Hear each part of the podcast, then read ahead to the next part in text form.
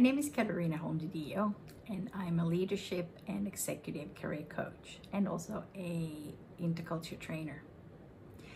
In my work, I meet a lot of people who are actively working in international careers, both in the multilateral sector, but also as entrepreneurs and in the private sector. Today, I wanted to talk to you about an issue or a topic that I encounter fairly often. And that is the importance of the stories we tell ourselves. The narrative that we create about ourselves, about our life, our abilities, our skills, and our competencies. And especially as it relates to how we tell the story about mistakes and errors and failures that we have encountered and experienced throughout our life and our careers. Failures and mistakes aren't bad in itself or in themselves. What matters is what we learn from them and the narrative, the story we tell about what happened.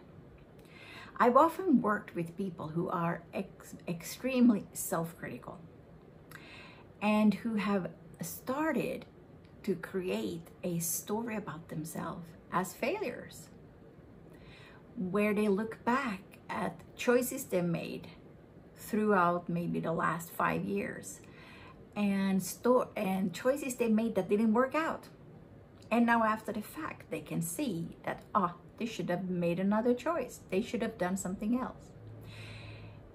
And the accumulation of choices made that they now, in retrospect, look at as failures is starting to weigh heavily on them and actually preventing them from moving forward, preventing them for seeing opportunities, and most of all, pre- pre- really preventing them for believing in themselves and in their ability to live a happy and meaningful life and to pursue the career, the job, the purpose that they deep down know is the right thing for them.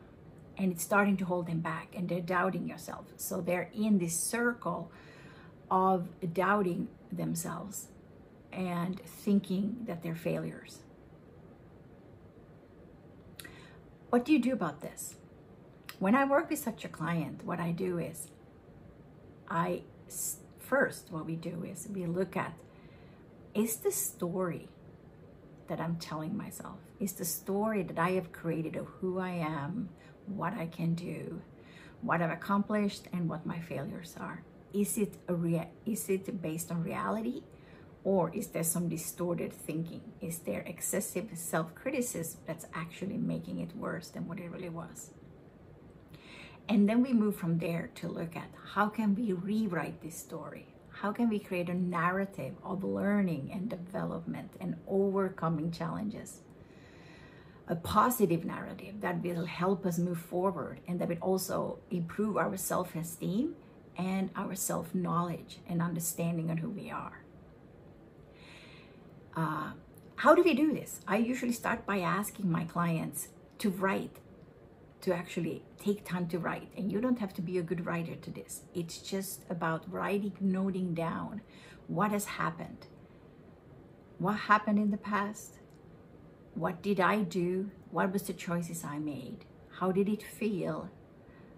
What was the reason that I made the choices I did? What is the reason perhaps that things didn't work out the way I expected to? And then we analyze what you've written and, and we look at patterns of how you're talking about yourself and what is the story that you're creating.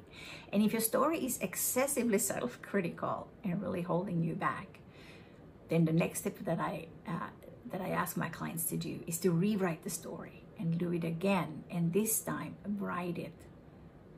Tell the story, not from a perspective of failure of disappointment, but actually from a perspective of lessons learned.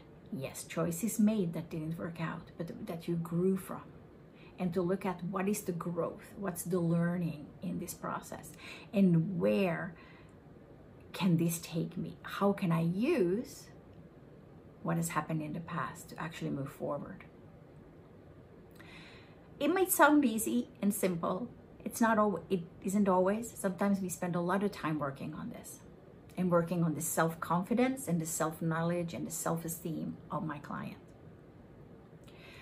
And this is often also related to something that we call the imposter syndrome, where again we're excessively self critical and perhaps perfectionists and expect some and don't allow ourselves to, to make mistakes.